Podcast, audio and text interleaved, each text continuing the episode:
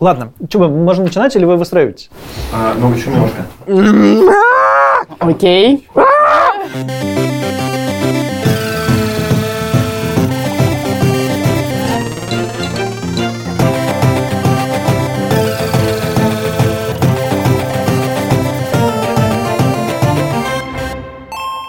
Привет! Подкаст «Деньги пришли». Я Саша Поливанов, это Илья Красильщик. Как обычно, с нами студия подкастов «Либо-либо» И Альфа-банк. Альфа-банк. Альфа-банк. Банк. Банк.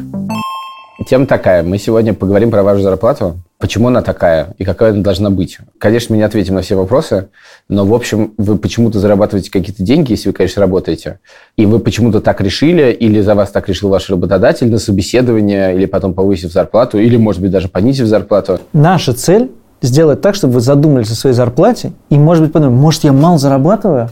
А как тогда мне поговорить? А возможно, вы подумаете, ой, кажется, я все-таки много зарабатываю. Наверное, такое тоже бывает. Нет, кажется, скорее всего, они подумают, а что-то эти чуваки, кажется, много зарабатывают. А, Да. Мы вообще не специалисты в этом, как примерно и во всем другом, поэтому говорить будут умные профессионалы. Это HR-директора больших компаний, компаний поменьше, и еще будет независимый рекрутер, который смотрит на это немножко со стороны и помогает, наверное, связать сотрудников потенциальных с потенциальным работодателем. Немножко больше будет про IT, но это не страшно.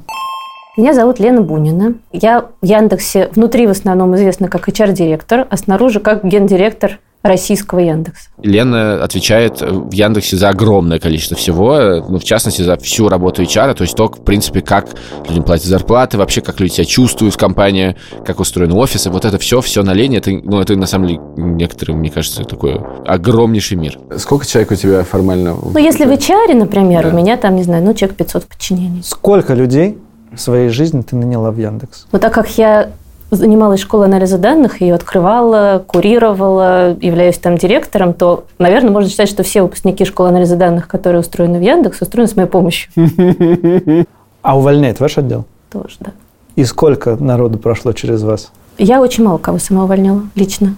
Я очень, очень это не люблю, поэтому мне приходилось увольнять только моих прямых подчиненных. Ну, бывало такое.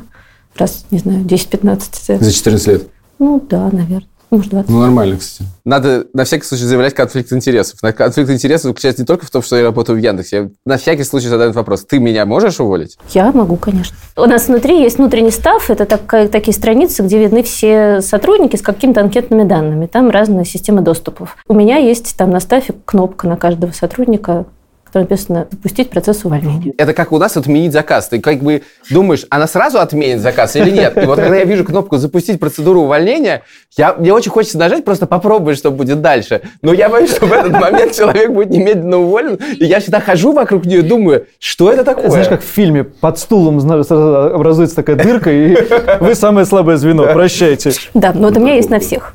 Даже на Тиграна. Тигран Худовердян, управляющий директор Яндекса, практически главный там человек, раньше был э, главой Яндекс Такси.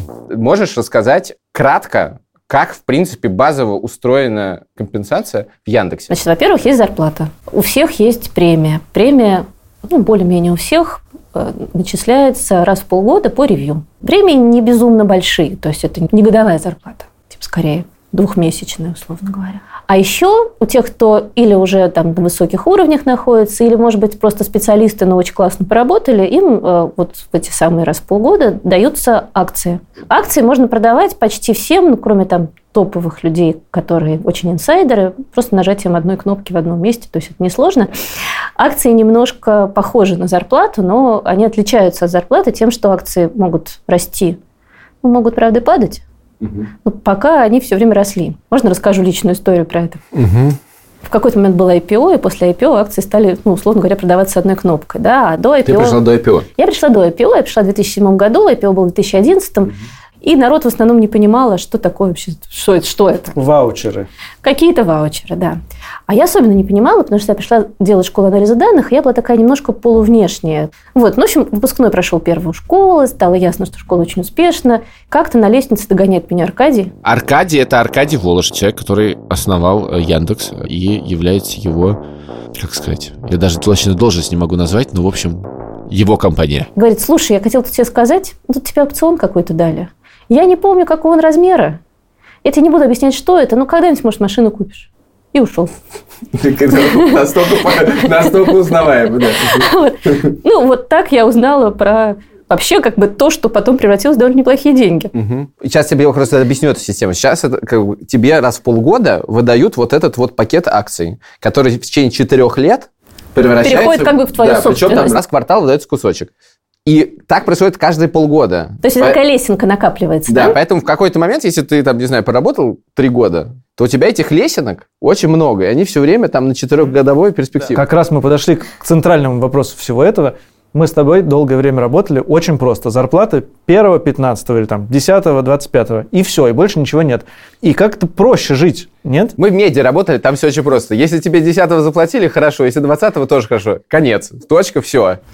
Зачем делить зарплату на части? Там есть две причины вот про акции. Одна вот та самая лесенка и то, что каждый раз, в каждый момент жалко уйти, потому что вот уже что-то, что ты как бы заработал, но еще не совсем оно твое, вот оно скоро станет твоим, это довольно много. Надо просто сказать, что для нас важно вот это долгосрочное удержание. А вторая штука – это то, что хочется, чтобы люди были причастны к успеху компании. На самом деле успех компании измеряется вот ровно стоимостью этих акций. Ну, прям по-честному. Ничем больше успех компании не измерить. Хорошо. А вот эта система премий полугодовых, она зачем нужна? Премия – это что-то более короткое. Когда человек поработал полгода, сделал что-нибудь классное сразу получил денежки. Ну, премии же, они почти всем выплачиваются или всем выплачиваются, да? Не То есть всем. пол- Кто полугодовые. получил хорошие оценки на ревью. Ну да, может ему просто повысить зарплату, а не премии давать. Раз в полгода зарплата тоже повышается. Понизить в другую сторону нельзя, да? Ну, можно понизить чисто теоретически, если человек перешел на другую должность с явным понижением по своей воле. Так бывает, кстати. Э, Ну и понятно, что на этой должности ну, совсем уж должна быть другая зарплата, но то есть можно об этом с ним поговорить, и это должен он сам захотеть. Ну, больше никаких вариантов понижения зарплаты не бывает. Это гораздо более демотивирующе, чем в этом полугодии получить, например, премию, потому что поработал клево, а в следующем году, ну, в следующем полугодии поработал ну, сильно хуже, там, с недочетами, ну, не получил премию. Я, кстати, хочу про премию сказать, то же самое про акции, про некую прозрачность, как там все устроено. Вот у каждого человека есть грейд. Грейд – это, ну, на самом деле, уровень его ответственности, ну, в том числе это примерно бьется с уровнем дохода. У стажеров грейд маленький, у топ-менеджера большой, например. У суперклассного разработчика большой. Ну, такое. Вот. Человек знает свой грейд и знает во время ревью, какая у него оценка. Есть табличка, которая заранее фиксируется на год. Раз в год мы имеем право ее менять. Взяли себе такое право. В которой написано, за какую пару грейд оценка будет какая премия, как процент от зарплаты, и сколько будет вот этих самых акций. Вот когда я пришел в Яндекс, меня две вещи поразили. Первая вещь, что люди реально все время смотрят на цену акций. Потому что в моей жизни, в принципе, не было такого, что люди смотрят на цену акций компании, в которой работают. Ну, Во-первых, у нее не было акций ни в какой, в которой я работал. Во-вторых, просто это как бы влияет на настроение людей часто. И особенно если их Причем, шатает. мне кажется, часто бывает так, что это не сильно влияет на их, на их компенсацию. Например, у них мало этих акций, там большая часть зарплаты на небольших грейдах. Но интересно же, это уже такой спорт. Ну да, это Мне кажется, наоборот, что такое. чем меньше у тебя акций, тем больше тебя интересует их движение. Ну, Это так бывает, да. устроено. У меня там есть одна акция Яндекса, я каждое утро проверяю, сколько она стоит. Да, а второе, собственно, что меня поразило, это, собственно, грейды. Потому что я вообще не понял, что это такое. Мне что-то сказали, я такой, ну, окей. Потом я помню, в каком-то чатике Тигран написал, вот есть человек ценный, его надо, вот это гр- примерно 18-й грейд. Я это читаю, думаю, что имел в виду автор? Что вообще, в принципе, сейчас было? Какой грейд? Что значит 18-й? Почему 18-й? Значит, прошло два года, я понял, что, в принципе, я оцениваю профессионализм людей по грейдам. Этим числами уже, Этими да. числами я прекрасно понимаю, что уровень ответственности, уровень там понимания профессии, уровень профессионализма, уровень там энергии, это все как бы определяется, немножко можно разделить вот таким вот образом. Ну, это, кстати, правда интересно очень. Сначала, когда мы внедряли, было это вот, что это, отстаньте, что вы за числа говорите? Очень долго. Когда вот, ну, свыклись уже, там, Мгм. накалибровались, стало гораздо легче обсуждать людей. Ну, вот там начальники обсуждают людей, или сами сотрудники друг друга обсуждают где-нибудь там в анонимных чатиках. Э, И очень удобно, потому что понятно сразу, о каком уровне ответственности идет речь. И не надо обсуждать при этом да, профессию уже, то есть много, ну, детали. Умеет он программировать на таком языке или на умеет ли еще он заодно руководить. Вот ясно, вот он такого грейда, значит, вот он как бы такой взрослости, что ли. Внутри одного грейда какой разброс зарплат? Плюс 20, минус 20 процентов. Ты сказала, что есть одна схема для всех сотрудников, но при этом в моей голове я просто Ну, точно... вот для то- точно- большинства. не точ- для всех, а для большинства. Да, Да, я Мгм. точно знаю, что вот, э, например, над одним проектом в, в компании работает, например, редактор и разработчик, И просто потому что у разработчиков больше на них спрос, и они больше получают, они, в принципе, такой же импакт в один проект делают, но редактор получает, там, я не знаю, 100 тысяч, а э, разработчик получает 150. Они на одном грейде работают? Нет, нет, они работают, скорее всего, на разных грейдах. А, то есть некоторые зарплаты, э, некоторые должности, они как бы, некоторые занятия, да? Программист, говоря, вот если говоря... ты все делаешь как вот все, а еще ты классный программист, тебе, скорее всего, будет плюс грейд. То есть, на самом деле, как бы еще кусочек дается за сложность профессиональной части. Я бы угу. так это назвала. Это, в принципе, ну, можно считать несправедливым, но, по-моему, в общем, ну, по-моему, справедливо, ибо рынок диктует это. То есть очень большой спрос есть на некоторые профессии. В основном на тех самых разработчиков. Ну, то есть, на самом деле, справедливость – это рынок. Справедливость – это рынок. Мы да. не можем какой-то... Иначе получается коммунизм. Ну, это, конечно, ужасно обидно. Я всегда думал, что я получаю зарплату за то, что я делаю. А Нет, на самом деле, А на самом деле, да, это востребовано. Спасибо, Спасибо большое. большое. За что. Меня зовут Марат Исмагулов, я директор по персоналу Альфа-банка. Возможно, он собеседовал Сашу, а может быть и нет, я, честно говоря, не знаю. Э, он отвечает за найм топ сотрудников, и, в принципе, за выстраивание всего HR это тоже гигантская структура, потому что в Альфа-банке работают не только сотрудники, не знаю, офиса в Москве или каком-нибудь другом городе, но и все офисы, это тоже тысячи, десятки тысяч, если не сотни тысяч людей.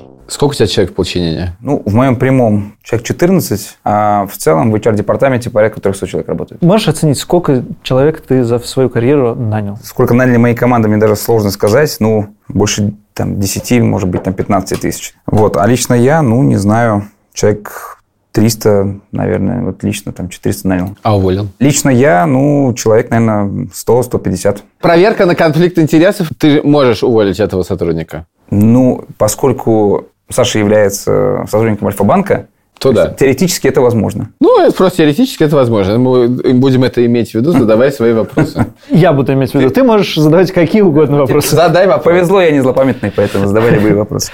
Хорошо. Допустим, э, пришел iOS-разработчик, условно. Например. Допустим, мы знаем, что у всех iOS-разработчиков э, в Альфа-банке средняя зарплата условно, я не знаю, 200 тысяч на, ну, на его позицию. Например. Ты его спрашиваешь про зарплатные ожидания, он говорит 150. Что делать? Иногда люди называют заниженные зарплатные ожидания специально. Для этого могут быть несколько причин. Во-первых, ты очень хочешь попасть в эту компанию, ну, условно говоря. Ты хочешь, чтобы действительно там э, была мотивация тебя нанять, потратив не очень много денег. Либо, например, у тебя был большой перерыв в трудовой деятельности. То есть, как правило, люди все-таки это делают осознанно. Когда приходит человек, он тупо не знает, сколько стоит как бы, его как бы, перы на рынке, такое встречаю очень редко. Потому что как бы, а, iOS-разработчики, у них там достаточно сильный комьюнити на рынке. Да? Они прекрасно знают, сколько зарабатывают их пиры, да, сколько зарабатывают медлы, сеньоры и так далее. Угу. Не только разработчики, вообще в, ну, в любой практически профессии. То есть, как правило, когда люди называют заниженные зарплатные ожидания, есть какая-то причина. И, ну, и задача рекрутера докопаться до этой причины. Моя практика, вот то, что я обычно делал в таких ситуациях, я говорю, ну, как бы, знаете, вам повезло, мы на этой позиции платим чуть-чуть побольше. Человеку приятно, и я сам избегаю таким образом проблем, потому что, опять же, это такой, знаешь, такой квадратный комин в вакууме кейс. Да? То есть, если человек действительно не понимает, что происходит на рынке, он приходит в коллектив и понимает, что люди получают там на 50-100 тысяч больше, чем он, он сразу себя начинает, даже если он сам эти деньги назвал, он сразу начинает себя чувствовать недооцененным, угу. обиженным, э, и у тебя демотивированный человек Понятно. на руках, да? А хорошо, а на обратный кейс, если человек называет сильно больше сумму? Ну, ну ты его очень хочешь взять при этом? Э, торг. Это стандартная, абсолютно нормальная история. Как поступать в случае, если на собеседовании и чуть-чуть ошиблись, дали большие полномочия человеку, большую зарплату, э, полномочия, понятно, что он не тянет, угу. увольнять его не хочется, он, в принципе, хорошо справляется, но с работой похуже. Сократить ему зарплату нельзя? Ну, что, можно, просто это сложно. А что значит сложно? Как это можно сделать? Ты должен человека уведомить за там, два месяца. Есть там специальная форма уведомления, которую ты должен вручить. Сказать, смотри, я тебе через два месяца понижу фикс. У тебя должна быть уважительная причина. Там, да, у человека должен быть как-то там функционал сокращен, там что-то еще.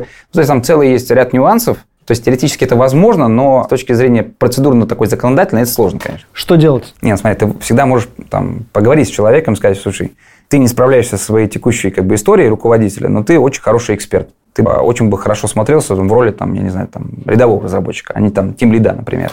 Вот. И с человеком, во-первых, сети поговорить нормально. Да? И, может быть, человек сам согласится. Потому что, когда человек не справляется с какими-то своими обязанностями и задачами, поверь мне, некомфортно не только его руководителю. больше всего это некомфортно самому человеку. Ну, как правило, вменяемые люди, они все-таки идут на какой-то компромисс. Если там человек уперся рогом и говорит, идите там лесом, как бы, там вы HR, ты руководитель, ну, у меня сразу возникает вопрос к такому сотруднику, да, соответственно, как бы, а ты не хочешь общий язык найти, попробовать? Есть такая штука, как sign-up бонус. С какого уровня имеет смысл про нее Да, и говорить? Как она вообще работает? Sign-up, или еще называется sign-on бонус, по сути, ты выкупаешь кандидата, ну, условно. Этот инструмент применяется не часто. Когда такие кейсы возникают? Когда ты ведешь переговоры найм синер менеджмента и топ-менеджмента, у человека, например, я не знаю, есть какой-то бонус, который он должен получить или хочет получить по итогам года. Ты ведешь с ним переговоры о найме, например, где-то в июне, в июле, вы договариваетесь в августе, он должен выйти в сентябре, и вот у него остается, по сути, там три месяца до его бонуса долгожданного. Вот, в принципе, человек э, может сказать, слушай, давайте я доработаю, я вот вам подпишу офер, я вот точно приду, но я просто хочу получить свой заслуженный бонус. И здесь уже зависит от работодателя, зависит от ситуации, конечно. Если тебе позарез нужен человек, то тогда компания может сказать, окей, давай так, мы тебе прората, ну, то есть пропорционально отработанному времени на, на, на твоей предыдущей месте работы, мы тебе компенсируем этот бонус по приходу в компанию. Вот это называется sign-on. Я, более того, сталкивался с другими вещами, не у нас. Когда ты зовешь человека из большой компании, и он говорит, я вас только предупреждаю, что у нас такая схема работает, что тебе платят много денег, причем реально там, миллион долларов, чтобы ты остался еще на 4 месяца или 5 месяцев или 3 месяца и передал дела, а не ушел бы быстро. Это называется retention agreement. Это, такие вещи тоже есть. Они встречаются не часто, так же, как и sign-on бонусы, но встречаются. Я не могу сказать, что я прям вот эти sign выписываю направо-налево. Совершенно точно нет. Да? Мгм. То есть это там один-два кейса, может быть, в год, и, и то если. Альфа-банк перекупает людей? Такое бывает? Ну, конечно, бывает. Как это устроено? Ну, смотри, давай возьмем самую абсолютно очевидную ситуацию. Сейчас просто перегрев, перегрев, перегрев. Хорошо. Перегрев. Да, грев. Перегрев. На рынке IT, да, а именно разработка. Вот по основным... И Это слово перегрев в данном случае, надо сказать, звучит не просто так. Очень хорошо звучит, да. Кстати, Греф, он, собственно говоря, к этому руку приложил. Я и говорю, это не просто так называется, да. Да, да, да, да, да. Там действительно какая-то гиперинфляция с точки зрения роста заработных плат у этой категории ребят, да, там, айтишников. И ты действительно иногда конкурируешь с другими компаниями за офер кандидату, иногда такие крысиные бега. Ну Вот. Мы стараемся, конечно, их избегать, но, как правило, да, ты стараешься замейчить те потенциальные оферы, которые у него есть на руках, э, чтобы он выбрал именно твое предложение. В Альфа-банке хорошо работать? Это ты мне скажи.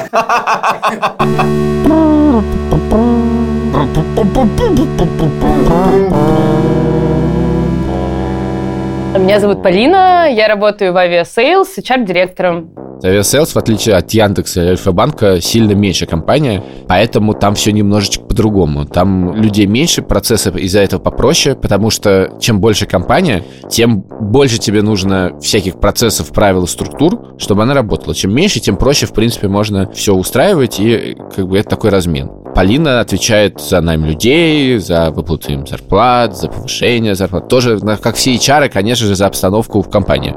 Полина и Сашу, и меня ну, вместе там с другими людьми в компании, звала Aviasales. Полина классная, мы провели классные несколько дней на Пхукете, я до сих пор благодарен, это было очень здорово в начале 2019 года, было супер, спасибо.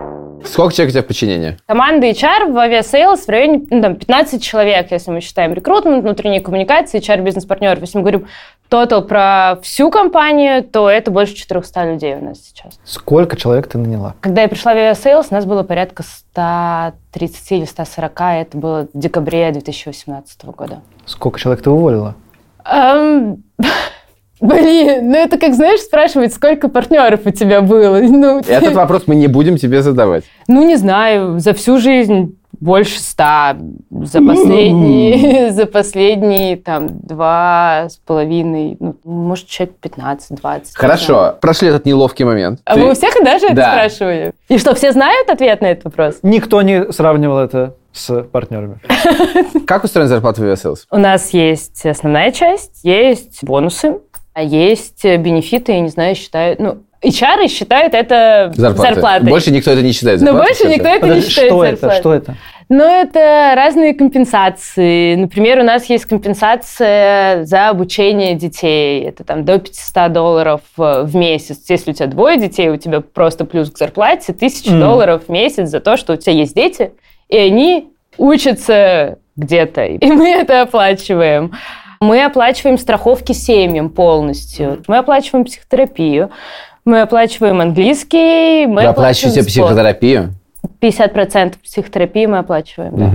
Но главное это фикс Фикс и, бонус. Бонус, бонус как платится? Бонус платится раз в полгода. Тоталом сейчас это до двух зарплат в год. А как определяется, платится он или не платится? Базово. Я помню, что когда вы меня звали в Aviasales, вы говорили, он А, почти... мне тебя очень звали в нравится. Я не хотела говорить, потому что мы вас всех звали в Aviasales. Тебя звали в? А. Я как бы ну, думала, что я не буду разыгрывать эту карту, ну ладно. Тогда, кажется, ты говорила, что он платится практически всегда. На самом деле, да, он платится практически всегда. У нас понятно, что мы travel, и в 2020 году Было не очень хорошо. было не очень хорошо. Поэтому мы это формулируем так, что бонус платится при финансовом успехе компании. То есть он не привязан к перформансу сотрудника. Нет, он привязан к перформансу компании, перформансу команды и перформансу личного сотрудника. Он у нас состоит из э, трех частей, но если часть компании равна нулю, то бонус обнуляется. Мы еще, допустим, не работаем э, в Aviasales, но хотим. Сколько собеседований можно пройти? Стандартный flow – это максимум три собеседования, иногда два. Я могу сравнивать с э, другими собеседованиями в Aviasales, но у меня было лучшее собеседование именно в Aviasales. Я пять дней прожил на Пхукете. А это так устроено? Прилетел бизнес-классом. Для определенного уровня я вот, э, когда у меня было собеседование в Aviasales, когда я устраивалась, а у меня было четыре этапа, и четвертый этап я на две недели прилетела на Пхукет.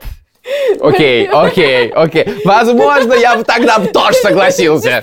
Э, Да, а я- у меня было одно собеседование и в Москве, по Зуму. И ты сказал, извините, я не могу. А так бы мы, А ты просто при- сказал, извините, я не могу. Да. Но это был в коронавирус, скорее всего. На каком из этих трех этапов говорят про деньги? А на первом?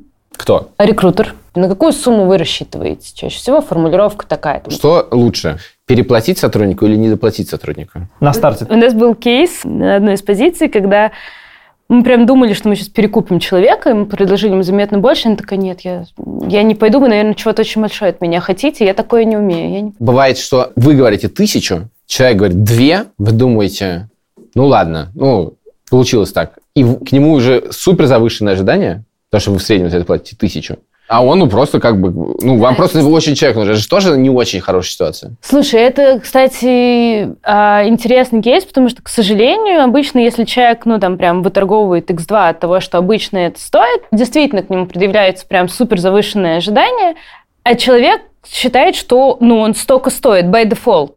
Если вы, как бы, хотите друг друга сохранить, вы про это разговариваете, что привет, кажется, что мы бы хотели от тебя больше.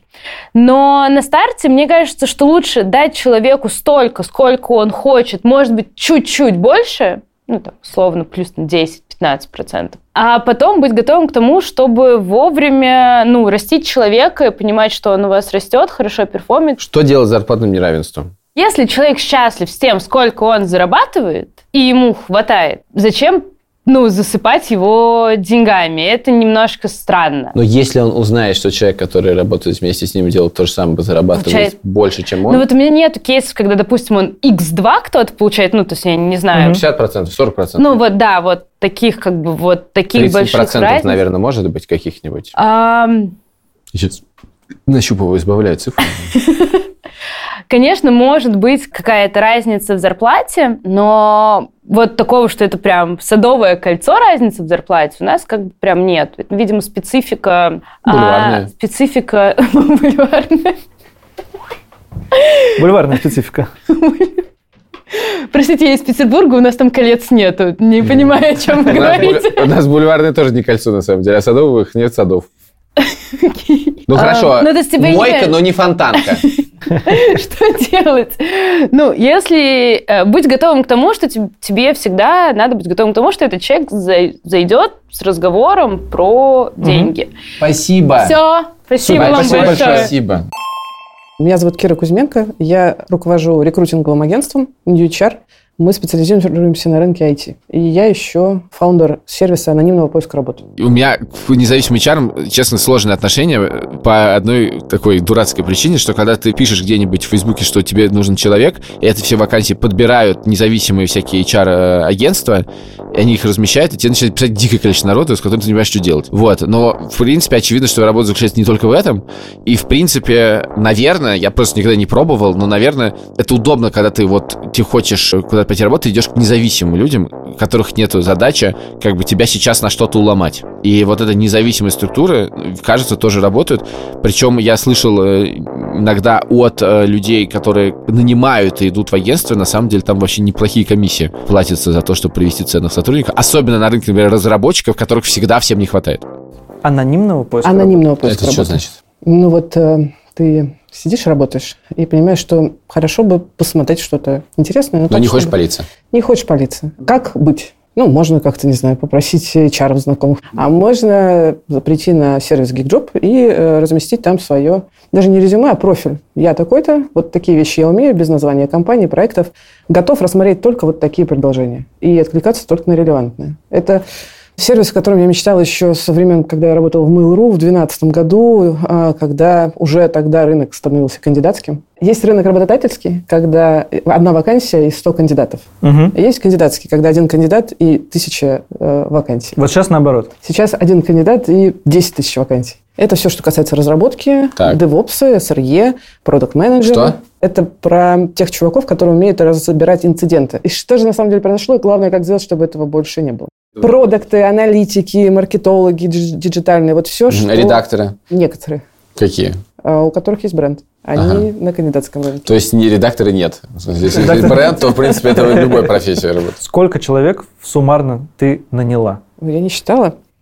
Это такая сложная история, потому что я нанимала, моя команда нанимала и так далее. Я, наверное, может быть, так попробую сказать. А, В среднем рекрутер, а, ну, который активно работает, собеседует в день от э, трех до восьми человек в день. А, Вот. Ой, много. Много. Восемь много. Много. Это ты уже не помнишь. Это у- ужасно. Не помнишь, кто был. Дело в том, что для меня самый невыносимый вид зума – это зум с кандидатом. Почему? Я не понимаю, как его вести. Я обычно, мне больше всего интересно, что человек меня спросит. Тоже, поэтому кстати, я гораздо хороший, больше да. понимаю Хороший, вообще о том, что волнует. Мне кажется, Я тоже люблю, зада- чтобы мне задавали вопросы, и тогда можно будет Это оценить. действительно хорошо. Мне просто кажется, что если ты поставишь его в какую-то реальную ситуацию, человек на собеседовании на самом деле поведет себя совершенно не так, лучше или хуже, чем в реальной жизни. Поэтому единственное, что я могу понять на собеседовании, это, в принципе, некоторое эмоциональное, как энергетическое попадание в, э, в ту среду, в которой он окажется. Это правда. Но само собеседование уже стресс-собеседование. Ты действительно смотришь, как человек решает э, в те как бы, ситуации, в которые ты его ставишь. И ты можешь попробовать помоделировать вот это. А еще же бывает именно вещь под названием стресс-собеседование, и тебе говорят, что это очень плохо. О, Я никогда этого не делал, но я знаю... А почему людей, плохо? которые- Ну, типа, это Ну, не просто я бы, знаешь, что я бы не хотел попасть на стресс. Так. Ну, типа, не с, той, с той стороны. А ты тоже бы не хотел попасть на стресс-собеседование? Ну, я считаю, все, вся, моя, вся моя работа это стресс-собеседование в некотором роде. Я бы не хотел, может быть, не хотел бы. Но я не, не- на самом деле до конца понимаю, что это такое. Это когда человека начинает унижать и пытаться максимально как, поставить его в некомфортную ситуацию, посмотреть, как он из нее выкрутится. Культура рекрутинга в России, к сожалению, далека от э, адекватности в, в В большинстве отличие своем. от всех остальных культур. По-разному бывает, но как бы у нас бывают сильные очень перегибы. Войти в, их- в этом смысле их не так, кажется, много. Все равно есть. И вот это стресс-собеседование бывает, и давайте еще на полиграфию проверим человека. И вот это В IT проверяют на полиграфе. Ну, не в тех компаниях, которые мы называем технологическими продуктовыми, а ну вот те, которые рядом с IT, может быть, рядом связаны с ГОСами, банками, Мгм. которые не диджитальные, там все еще такое встречается. Такой вопрос, что вот тебя спрашивают э, про твои зарплатные Да. ожидания. Ты назвал некоторые Да. зарплатные ожидания, и ты как работодатель понимаешь, что это сильно ниже, чем люди, ко- которые делают примерно ту же самую работу Так. на таком же примерно уровне. В этом смысле, с точки зрения, как, как обычно работодатель поступает в этой ситуации? Ну, два варианта. Либо говоришь, слушай, чувак, а знаешь, ты настолько классный, что я вот прям сразу готов там тебе повысить на Мгм. больше деньги. У нас по, по этому грейду, например, вот так. Кстати, это бывает, когда система грейдов есть Мгм. жесткая, у нас по этому грейду больше. Вот другая история. Черт знает, почему человек столько как бы называет. Возможно, там есть какие-то подводные камни. Ты можешь говорить, слушай, кажется, что ну, потенциально там ты ну, должен зарабатывать больше. Давай, может быть, сделаем следующим образом. Испытательный срок. И после испытательного срока по достижению результатов ты получаешь больше. Хороший разговор. Как понять, сколько я стою? Ходи по собеседованиям. Мэчи себя с рынком. Ну, хотя бы там пару раз, лучше там 3-4 раза в год нормально сходить по собеседованию. Посмотри, что хотят от тебя работодатели. Посмотри, какие деньги они тебе предлагают. Мэчи себя таким образом с рынком. Спасибо. Спасибо большое. Спасибо. Важный вопрос на собеседовании, как вы, наверное, прекрасно понимаете, это как договориться о деньгах. Есть, конечно, уверенные в себе люди, которые точно знают, чего они хотят. Но у меня есть некоторые подозрения, что большинство из вас не такие. И ты не понимаешь, как это делать. Вроде как бы тебе что-то предложат, а то ли тебе предложат, а столько ли ты хочешь, а не слишком ли большую сумму ты называешь, а не слишком ли маленькую сумму ты называешь. А если тебе назвали сумму, но тебя она не устраивает, что делать? А если назвали слишком большую сумму, и ты не понимаешь, тебе кажется, что ты ей не соответствуешь, что делать? У всех свои переживания, и важно, что в нашем выпуске есть люди с разных сторон, да, есть люди, которые нанимают, есть люди, которые помогают нанять, вот что э, надо делать, короче говоря. Сколько вы денег не будете платить, да? Классный Да. вопрос. Кажется, не, не годится, да, Да. как неправильно. Так. Хотя очевидно, что человек это интересует во время собеседования. Ну, Надо ждать. А зачем тебе задавать этот вопрос э, как бы компании, которая, возможно, в тебе не заинтересована? Не, ну как, ну подожди, я Ну. иду к компании Так. и думаю, типа, если будут платить 100, буду дальше с ними что-то следующее собеседование и так далее. Если они предложат мне 50, вообще не буду даже париться. А если вообще ничего не дадут тебе? А если они тебе дадут 200? А если они вообще в тебе не заинтересованы? А если они в тебя заинтересованы, и ты скажешь, я стою столько-то, и они тебе дадут эти деньги? Давайте сначала матч. А нет такого, что надо до последнего держаться и говорить, нет, вы мне скажите сумму. Вот эта вот история, что нет, давайте вы скажите, нет, скажите вы, давайте кто первый скажет, что-то проиграл. Вот этот, вот Да, да, да, вот да. Я так, да? так и считаю. До последней минуты, возможно, и все, больше так не надо делать. Не стоит, мне кажется, так делать. Есть какие-то неписанные правила этикета. В принципе, уместно говорить про деньги в конце интервью. Правила хорошего тона, если тебе задают вопрос, пожалуйста, обозначь свои комиссионные ожидания, их обозначить. Естественно, есть э, кандидаты, которые не привыкли, которым, может быть, не очень комфортно э, говорить э, о своих ожиданиях или о деньгах. Вот. Но я рекомендую все равно это делать. И вообще, в принципе, э, большая часть проблем э, решается простой, нормальной коммуникацией. Ну, во-первых, все-таки на собеседовании лучше честно рассказать, какой у тебя был доход, чего ты ожидаешь. Ну, ты же что-то ожидаешь, вот ты почему-то уходишь со своего места. Ты вот почему уходишь? Потому что тебе, например, не устраивал доход, ты хочешь больше. Ну, скажи прямо. Никто тебе не даст больше, если ты прямо не скажешь. Если ты хочешь в два раза больше, это странная идея. Ну, вряд ли тебе дадут. Наверное, ты хочешь не меньше. Некоторые готовы, перейдя в Яндекс, там на что-то новое, ну, чуть меньше получить. Ну, то есть, как бы про это надо поговорить. Надо честно рассказать, что было. Все равно... В реальности что было? в реальности все равно выясним, поэтому лучше не, не врать и сказать свои ожидания честно. Ну, может быть, эти ожидания не выполнят, и скажешь, нет, ну, там, плюс 20% нет, ну, плюс 5, там, окей. Ну, хорошо, какая-то торговля бывает. Это бывает, и это нормально. Переходим к следующей теме. Ситуация такая. Вы работаете, и вы хотите больше денег. Заговорить об этом неловко. И более того, не то, что даже и не, и за неловко, а иногда думаешь, а с чего вдруг? А вдруг откажут? А как быть? А вдруг уволят? Мы поговорили со всеми, что сделать в этой ситуации, и удивительно, что получили практически одинаковые ответы.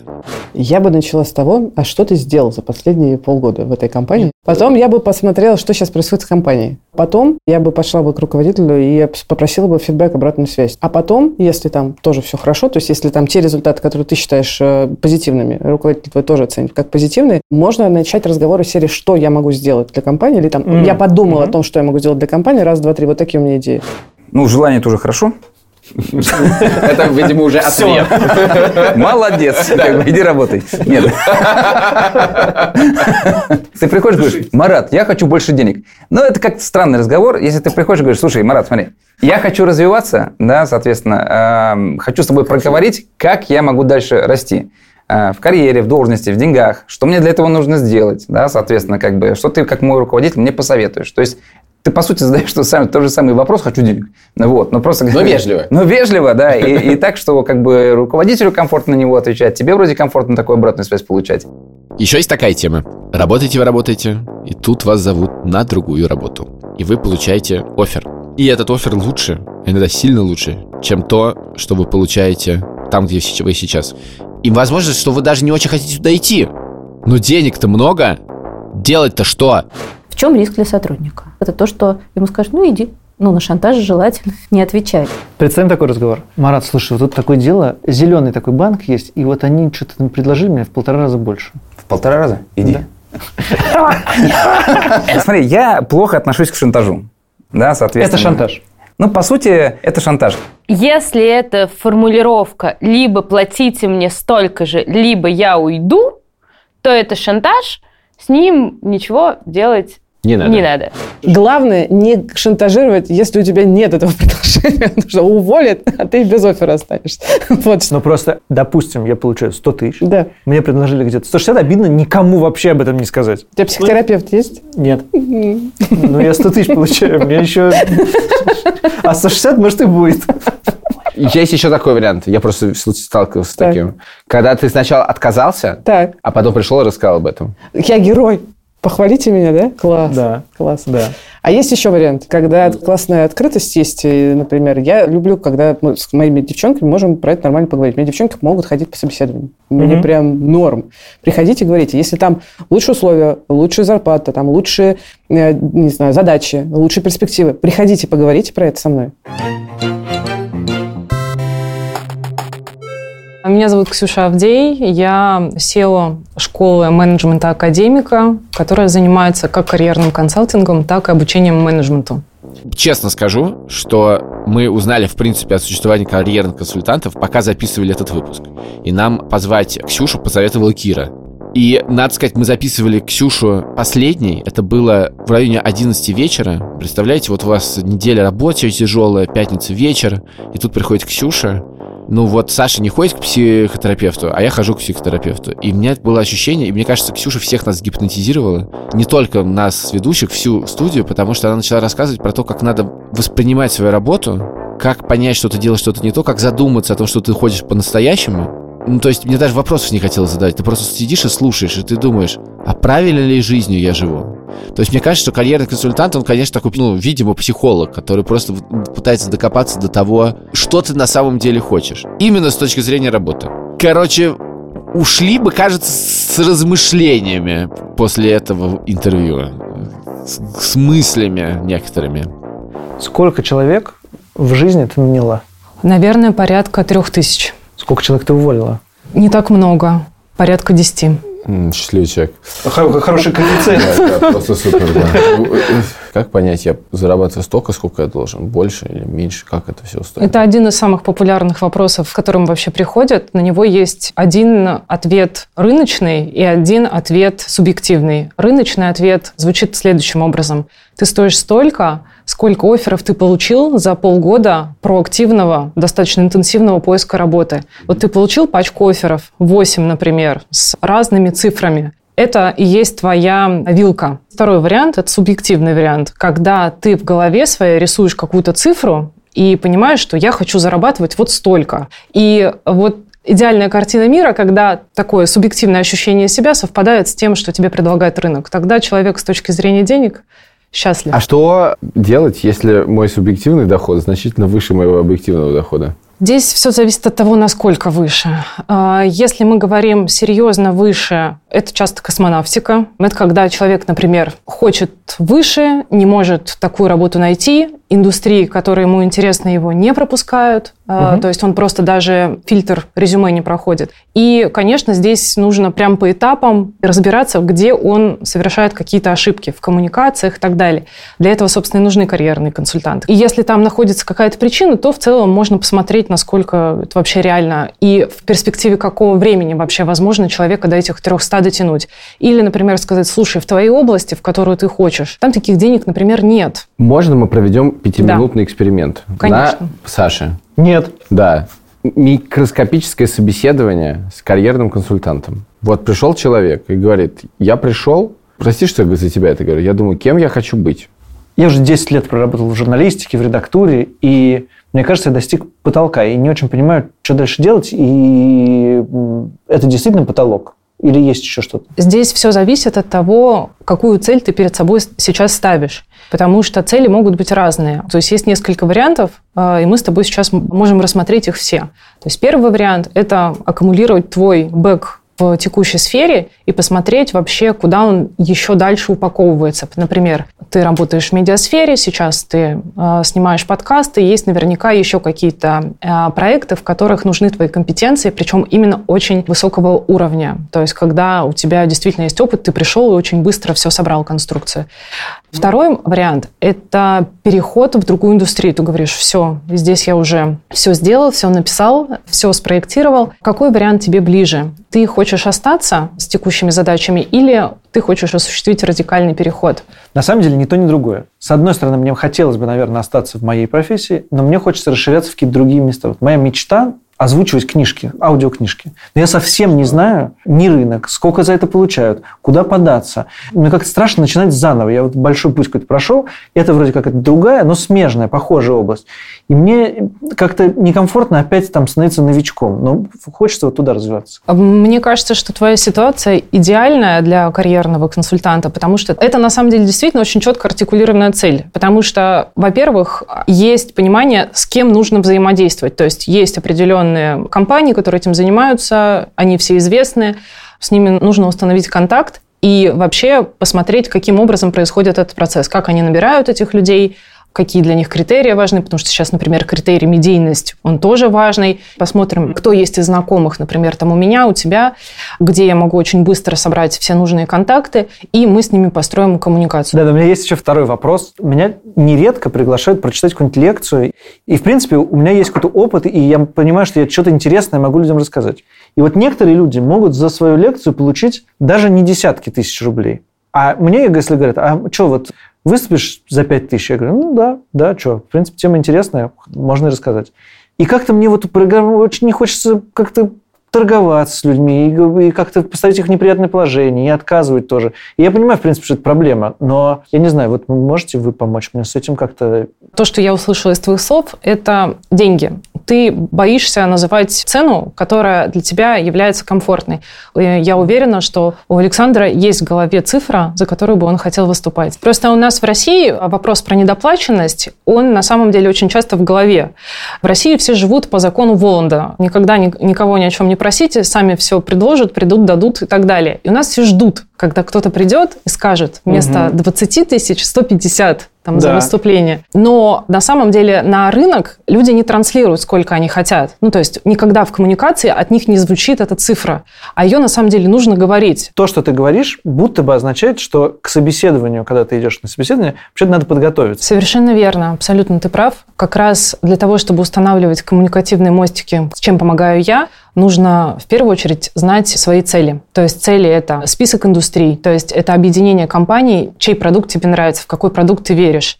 Это понимание, с каким руководителем ты готов работать, какие процессы должны быть, какая скорость, темп этих процессов в компании. То есть вот эти все составные части человек должен сделать до того, как он вообще даже резюме выкидывает на рынок труда, потому что это очень сильно повлияет на то, как сформируется резюме, как оно будет выглядеть, как будет выглядеть сопроводительное письмо и так далее. А что делать, когда цели нет? Можно идти от обратного. Я вообще считаю, что работа мечты, ее как таковой не существует. Есть то, с чем ты готов мириться. Ну, то есть, то есть есть те плюсы, которые ты принимаешь, и есть те минусы, которые ты говоришь, а, это вообще для меня не минусы. Чаще всего цель очень сложно нащупать, потому что ты давно не был, например, на рынке труда. Когда ты выходишь на рынок, это тоже такое количество информации, которое тебе помогает тоже сформировать цель. А здесь вот такие люди сидят, а здесь вот такие, а здесь такой проект делают, а здесь такие деньги платят. Сначала в голове каша у человека, который выходит, ему страшно, каша и так далее. Но я в этот момент э, как раз и являюсь тем мостиком, который говорит, продолжай идти, то есть у тебя начинает формироваться картина того, что вокруг тебя происходит. Эта картина важна. И человек начинает постепенно учиться делать выводы. Вот это мне не подходит, вот это мне не подходит, а вот это мне интересно. То есть начинают формироваться свои критерии. У нас есть друг, который захочет работать, у него было очень много предложений о работе, и он уже три месяца не работает. И вы обсуждаем, Саша, что с одной стороны как ты завидно, а с другой стороны как ты... Это же дико страшно, ты же теряешь умение работать. Я считаю, что два года перерыва никак не повлияют. А, два года? Да. Два года? Да. Я в 20 дней был без работы, впал в полную панику. Из этих 20 дней 10 были Как я тебя понимаю, праздники. Я уволилась с выгоранием из Яндекса. Я такая думаю, ну все, я там год буду отдыхать. Через 20 дней я начала судорожно придумывать, что же мне делать дальше. Угу. Нет, это действительно для деятельных людей, это, ну, как бы вообще То сложно. То есть два года не работает? Ну, для меня не сработало. Но с точки зрения рынка я могу объяснить, что два года – это абсолютно нормально, если ты действительно ушел, как говорится, на пике того, что ты мог позволить себе с точки зрения результатов, э, какого-то своего действительно бэкграунда. И поэтому, когда человек ко мне приходит, говорит, кошмар, я год сидел, отдыхал, я говорю, ну зато ты сейчас бьешь копытом, и готов выходить, и готов там всех рвать. Он говорит, это правда. И он, этот человек очень быстро находит работу. Вот так вот, просто по щелчку. Репутация хорошая, резюме адекватное, ушел с результатами, отдохнул. Это идеальный кандидат. Просто нужно опять же, грамотно объяснить. Объяснить, что я отдохнул, я отдохнул ровно столько, сколько мне нужно было, и теперь я готов выходить. И вот эта история sabbatical, которая сейчас развивается активно, и она будет развиваться в управлении Что талантами. Sabbatical – это годовой отпуск, когда тебя компания не увольняет, она разрешает тебе на год уйти э, в отпуск. На год Неужели это распространенная В Сбербанке практика? уже ввели sabbatical. Неоплачиваемый. Неоплачиваемый. Но тебе разрешают выйти из системы, угу. восстановиться, потому что невозможно э, нанимать в таком количестве людей, э, рынок просто их не дает, например, угу. высокоуровневых, а они действительно могли быть эффективны и результативны, и сейчас все начинают обращать внимание на то, что вот эта стратегия, которая несколько лет назад работала, нанимай больше, увольняй чаще, или как-то вот она там звучала очень харизматично, а сейчас, конечно же, не работает, все понимают, что рынок не, не успевает рождать такое количество, например, классных людей, им нужно отдыхать. Я уверен, что многим людям в каких-то ситуациях, например, какая-то зима, устали, они хотят сменить работу, они могут пойти на понижение зарплаты. И насколько это, во-первых, частая штука, и насколько комфортно людям психологически получать меньше, но получать больше удовольствия. Такие ситуации бывают. Одна из причин выгорания, которая э, признана ВОЗ, это ощущение внутренней несправедливости по отношению к тому, сколько ты получаешь. И вот этот переход на меньшие деньги, он тоже может сопровождаться внутренним таким саботажем и сопротивлением тому, что ты даже на более расслабленной работе получаешь меньше денег. Поэтому здесь всегда вопрос вот этой внутренней согласованности, что ты получаешь с понижением в зарплате. То есть какой бонус ты к этому плюсуешь. Как ты это себе сам объяснишь, не продашь искусственно, а объяснишь угу. и действительно примешь и скажешь, да, it's okay. Правда, ходят мамы на собеседование? Да. А, что и за это, безумие? И это не шутки, это действительно такое происходит время от времени. Мои коллеги рассказывают о том, что мама пришла с кем-то на собеседование и э, требовала, например, даже сидеть рядом на собеседовании. Ну, или иногда дипломатично ждала в коридоре. Да, такое бывает. Редко, но бывает. Я думаю, сложно в этот момент разговаривать. Я думаю, что да, сложно. Со мной, если честно, такого не бывало, но э, мои коллеги выкручивались из этих ситуаций и рассказывали, что ну, приходилось объяснять, э, а потом э, телефонные переговоры с мамой после собеседования. И обратная связь маме, почему ее сына не подходит. Потому что мама. Ну, этого никто не говорит. Ну, смысл в этом? Мне кажется, лучше сказать, нет? А... Что в следующий раз сына пришел без мамы. Один раз это был супер талантливый разработчик, которому очень тяжело было разговаривать. Так. А, и фактически мама действительно за него говорила, она говорит, мой сын очень сложно идет на контакт. Ну, вот я там все расскажу. Его взяли. Угу. Потому что он действительно очень талантливый, но ну, настолько закрыт, настолько э, интровертен, что действительно бывают какие-то сложности. То есть, знаете, ситуации бывают разные. Спасибо большое. Спасибо огромное. Да, пожалуйста. Илюх, я столько раз в неприятные ситуации не попадал за, за выпуск. Мне кажется, никогда. У меня был прям холодок иногда. Меня все-таки поражает, что мы реально... Сколько мы выпусков записали? Подкасте про деньги. Мы записали точно больше сотни выпусков. Мне до сих пор супер неловко говорить про деньги. Это удивительно, я тоже об этом думал, что неловко говорить про деньги, при этом все люди, которые у нас были сегодня в гостях, говорят, говорите про деньги. Самое простое, столько моментов можно избежать неприятных, просто поговорить. Нет, нет, не совсем так. Говорите про деньги. Но не так, как вы думаете, что про них нужно говорить. Говорите про деньги, не говоря про деньги. Говорите про деньги так же, как вы говорите про все остальное. На самом деле они говорят следующее. Деньги – это производная работа. Нельзя говорить просто про деньги. Деньги – это следствие, а не основное. Вот когда ты говоришь это как про следствие чего-то, ну, в смысле того, как ты работаешь, тогда ок. Это нормально. А когда ты говоришь просто про деньги, ну, в смысле, в чем же смысл? Все ломается на работе, когда возникает подозрение, ну, хоть какое-то, что ты работаешь ради денег. В этот момент все разрушается. Но при этом, ну, нужно признаться, многие люди, все люди работают в том числе ради денег. Это нормально. В этом нет ничего такого. Да? И это все говорят, в том числе ради денег. Ну, говорить нужно не про деньги все равно. Деньги как следствие того, что ты сделаешь. Ну да. Деньги как следствие того, что ты умеешь. И в тот момент, например, когда денег, ты например, просишь слишком много денег, в этот момент как бы происходит это несоответствие. Как только деньги становятся основным фактором, начинается хрень. Поэтому на самом деле деньги все равно неловкая вещь, потому что деньги все равно не могут быть единственной темой. Это у нас в подкасте то же самое, на самом деле, никогда не единственная тема. Деньги – это всегда производная от жизни некоторой. Производная от того, что ты делаешь, от того, что ты хочешь сделать, от того, что ты как бы не хочешь делать. Ну, все равно всегда производная. Иногда просто от того, сколько ты зарабатываешь, очень влияет на жизнь. Мы в следующий раз выйдем через неделю в аудио. Э, Ищите нас на всяких платформах, они есть в описании. Через две недели мы опять выйдем в видео. Мы выходим по пятницам, всегда выходим по пятницам. Павел Боровков, наш продюсер, Ильдар Фатахов, наш звукорежиссер. Спасибо, друзья, что вы есть. Пока.